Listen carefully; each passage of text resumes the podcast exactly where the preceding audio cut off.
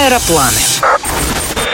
С Канадой, куда мы сегодня приземлились, у нас много общего. Огромные площади, несколько часовых поясов, кладовые природных ресурсов, ну, может, нефти чуть поменьше, медведи, лоси, бобры и даже Путин. Только у нас это президент, а у них национальное блюдо из картофеля фри, сыра и соуса. Но еще ударение на французский манер – «путин». Есть, конечно, несколько серьезных отличий. Высокий уровень жизни, национальные парки в первозданном состоянии и кленовый сироп. Канадцы изобрели керосин и снегоход, а также построили первую в мире площадку для приземления эн эл о. Тему транспорта продолжит фотограф и путешественник Андрей Подкорытов. Летать самолетом внутри Канады гораздо дешевле, чем ездить поездом. Я пытался там у канадцев выяснить, почему это так. Они как-то уклончиво отвечали, что много лет назад была конкуренция между теми и другими видами транспорта. В итоге там, в России победили поезда, а в Канаде победили самолеты. И поэтому поезд — это теперь что-то такое привилегированное для тех, кто никуда не торопится, кому хочется выспаться, с комфортом полежать и там без очередей в аэропорту, они выбирают поезд. Это дорого, это престижно, это комфортно. Те, кто торопится или там, кого не хватает денег на поезд, те летят самолет. По сравнению с Россией такой небольшой контраст.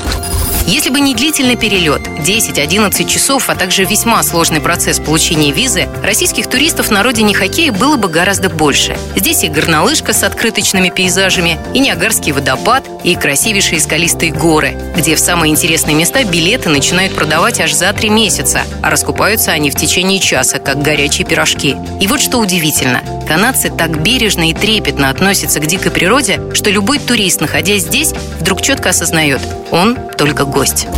Там в этих парках животные, они как дома. Это сделано для них, они себя чувствуют очень комфортно, им никто не мешает. То есть там люди гости, а животные там живут. Если там есть какая-то миграция буйволов, да, которые важны для медведей, эту местность закрывают для людей, чтобы они их не тревожили. Или там закрывают какую-то дорогу, просят, говорят, мужики, здесь закрыто, сейчас там медведи брачный период, давайте не будем их беспокоить. Для туристов все размечено, есть указатели, есть оборудованные палаточные городки, food storage, хранилище для еды, потому что основная опасность — это медведи, поэтому там, где спят, еды быть не должно, да? Еда либо подвешивается на такие специальные штанги, либо еда помещается в такие железные ящики, которые где-то там метрах в ста находятся от того места, где стоят палатки.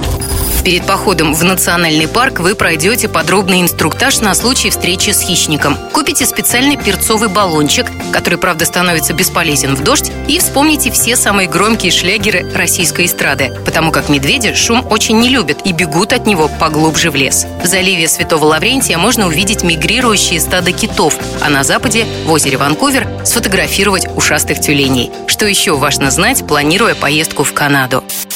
Для посещения Канады россиянам нужна виза. И вот тут могут возникнуть проблемы. В посольстве этой страны нет личного приема. Туда нельзя позвонить и задать вопрос. Единственный способ связи – электронная почта. И такая переписка может тянуться неделями, а то и месяцами. Аэрофлот летает в Торонто четыре раза в неделю. Множество западных авиакомпаний предлагают полеты в разные города Канады с пересадкой в странах Европы. Чаще всего это самые дешевые варианты. Ирина Контрева, Москва.ФМ. Не теряйте впечатлений.